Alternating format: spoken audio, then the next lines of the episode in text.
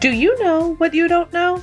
Well, unless you're like me, you're probably not steeped in the latest research on team effectiveness, leadership development, and organizational behavior. In this Research Revealed, I'd like to share with you a recent piece of research and reveal what it means for you.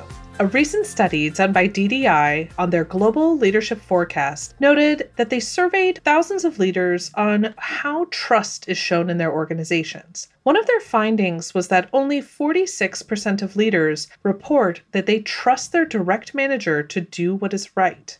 Let me repeat that again. Only 46% of leaders report that they trust their manager to do what is right. That means that 54% of leaders are walking around concerned that their direct managers are not making the most trustworthy decisions. And on top of that, of that same research base, only 32% said that they trust senior leaders at their organization. These are some staggering statistics, and if you are a person who is a leader at your organization, I'd be curious to know what your reflections might be. As we talk about leadership trust, or the trust to do the right thing in organizations, there are a number of steps that we can take to boost trust. However, it's important to understand why do people perceive a break in that trust, or what might be some of the reasons behind why they don't think that you will do the right thing. When we're talking about boosting trust in organizations, first, we can start by trying to show more empathy.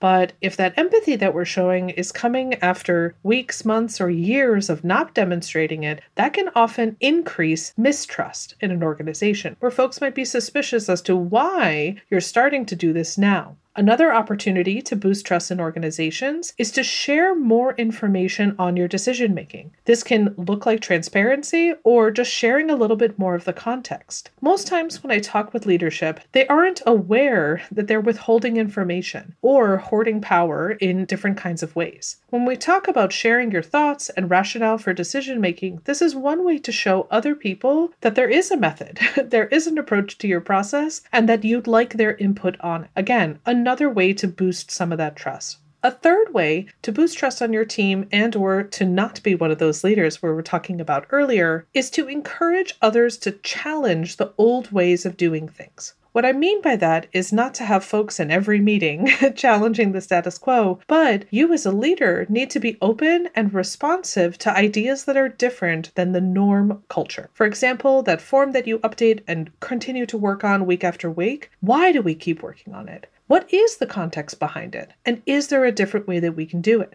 Sometimes, even just pausing to hear the ideas, to explain the rationale, we do come up with the answer of, well, it's just the way we've always done it. And that invites the conversation of, and how could we do it better? This is again an opportunity for you as a leader to take the time and to boost some of that trust in the organization by sharing your insights, listening to folks completely and authentically, and also share the context either around the decision making or the organizational information that you have in line. Again, the data that we're focusing on is how do employees perceive our trustworthiness as leaders? And this is just three simple steps that you can take to boost that trust so that folks on your team understand some of your decision making approaches.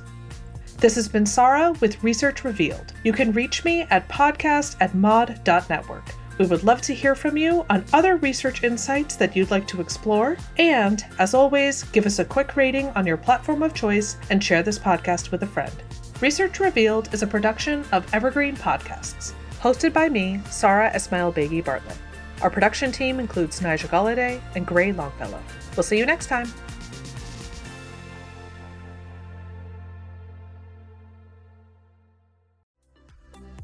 Imagine how fast we could solve the world's biggest problems if more SaaS startups would gain traction sooner. Welcome to the Tech Entrepreneur on a Mission podcast. This podcast is dedicated to sharing experiences from B2B SaaS CEOs who are going above and beyond to deliver change that is noticed. You will hear their secrets and learn what is required to build a SaaS business that the world starts talking about and keeps talking about, and how to overcome the roadblocks to do so.